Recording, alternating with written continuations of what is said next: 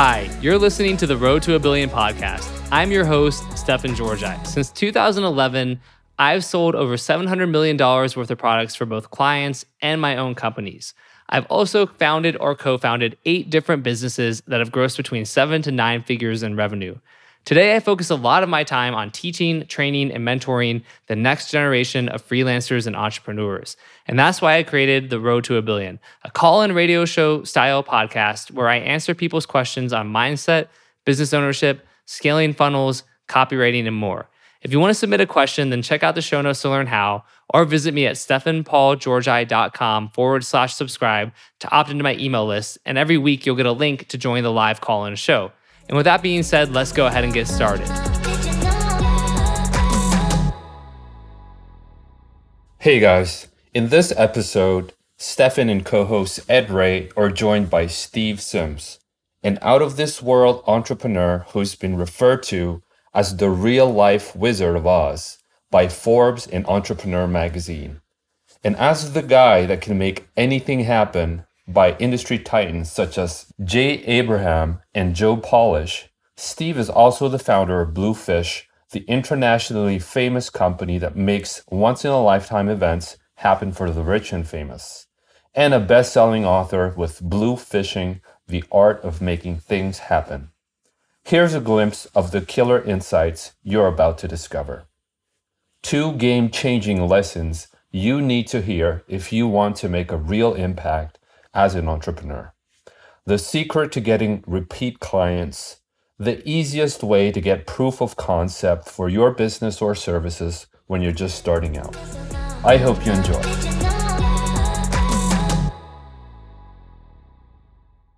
And I guess within the book itself, like what are a couple of the big takeaways? Or, or um, I saw a couple of people mention that they just bought it, by the way, which is awesome here. Um, but uh, yeah, what are some of the, the main takeaways? I mean, obviously, it's the art of, of you know making things happen and, and you know, like what's like one really key lesson that I mean, obviously people should buy the book to get all of the good stuff, but you know, what's one really key lesson that you share in the book that you think would be applicable for uh, people who are watching or listening to this? Well, there's there's a couple, and I'm happy to give as many away as, uh, as you like. So um, there's a couple in there. People overthink instead of overdo.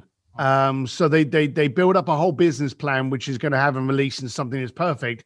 Perfection is a blue unicorn with three testicles. It just doesn't exist. So start doing things, try things, fail, but do it. You know, if you want to speak to someone, go and speak to them. Don't be frightened, just go. If you fuck up that conversation, I guarantee you've just learned a lesson for the next conversation you have. So stop overthinking, start overdoing. And I go for impact over price tag you know, a lot of people go, "Oh my god, I'm going to launch this company, and I, have got to, I've got to start with a sixty thousand dollar CRM, and my website's got to be pixelated." No, start with the client. You know, get a client. Find out if you can work a client. Find out if you can provide a solution to that problem. The good thing is, if you become a solution, you don't need to worry about any other form of branding or looking pretty. I'm a solution. I make people look more interesting. I now coach uh, entrepreneurs. I make them more impactful. Therefore, it doesn't matter what I look like. I haven't got to be prissy and pretty, put on a tie and lean up against a car I don't own. I haven't got to do any of that because I'm solution based. So I tell everyone to look at their business and stop looking at selling their product and look at what problem that product solves and then start looking for those people that have those problems. Become solution based rather than selling based. And you've got to do impactful marketing. Get ugly with it, get raw with it. Okay. Just get relatable. And what a lot of people get confused with is they try to be recognizable. They try to be leaning up against a Ferrari because it's recognizable. They try to be wearing a Rolex because it's recognizable. They try to be outside a beautiful mansion because it's recognizable. There's a difference between being recognizable and relatable. A lot of people cannot relate to a mansion, a fancy car, a fancy watch, but they can relate to the fact that they have a problem that you are the solution to. They can relate to you. I guarantee you there's a bunch of people maybe on this Zoom or have already left going, I don't like that character. You know, I can't understand him and I don't like him. And that's fine. The worst people in the world are not those that don't like you, It's those fence sitters that aren't quite sure. Get them off the fence, one side or the other. You can deal with that, but stop trying to be someone that you are not. Be you. Don't spend any energy on trying to be prettier or smarter or more athletic or slim or anything that you are not. Just be you and go, hey, this is me. This is as good as it gets. And I'm here to solve your problem. And the whole book goes into examples on that. Um, go through checklists. I go through the chug test. I go through sending people hotel stationery. You know, I go through a whole bunch of stuff that basically is, is free in a lot of times uh, within the book, examples, but is maximum impact. And I am well known for selling, sending billionaires letters from hotels I stay at. Okay. Because if you want to get past the gatekeeper, send them a letter from a hotel with hotel stationery on it and handwritten, because the gatekeeper will go, Oh, this must be personal. And they will send it through to the uh, to the person's desk. Wow, that's that's awesome. Um, yeah, so much gold here, and I think it applies to everybody. Whether you're, you know, I have the audience here. It's a mix of entrepreneurs, freelancers who are also entrepreneurs, um, you know, business owners, everything like that. But but just like the idea of the, the, the bringing solutions and being like I always talk about just being the best at what you do. Focus relentlessly at being the best, and the rest really does follow. Um, that was the best advice my dad gave me when I was young and in the corporate world, like and sucking at it. I, I, lasted more than a day at some of these jobs, but it was like 60 days, you know, 90 days, and then um, I'd either get fired or I'd quit because I'd be impatient. But he was like, you know, in my experience, the cream tends to rise to the top, and I didn't fully understand that when I was like younger. But then as I got older, I did because if you really do put the work in and you focus on bringing value and you know you get great at your craft whatever it is you do then people come they come to you. The success follows the money follows all that other stuff follows. If you try to just appear successful and sell people and you've got like a lot of style but no substance then you can have some short-term success possibly but the, the longevity is gone. You don't have people coming back. Like i'm sure you probably have a lot of repeat clients or especially when as at the height of what you're doing right? Like that and that's yeah. thing too but it's not like one-offs of these billionaires. I'm sure they're coming back to you again and again. I would assume, right? Yeah, I have a lot of clients that uh, that, that repeat, and the the entrepreneurs I work with, they will repeat because I, I'm a I'm a great believer that um, you want to be an asset, not an invoice. So the second that you're you're you're questioning the price, then you haven't provided the value. So always look at what you do and look, am I an asset to this person or am I an invoice? And as long as you're an asset, they keep coming back. Yeah, that's awesome. Cool, Steve. This has been amazing. And um, the first question we've got is from Grant Poulson. He says, uh, actually, I'll let Grant ask it live. So it's about getting the attention of elite people. Grant, I'm gonna follow or find you here and unmute you and let you come on and actually ask the question. So there we go. Grant, hopefully you are uh, you are ready. And Girly says she just realized there's a robot behind me. There is. What's up, Grant? How you doing? Good. How are you? Good. Oh, I think you just muted. There you go. There we go. Can you hear me? Yep, can hear you.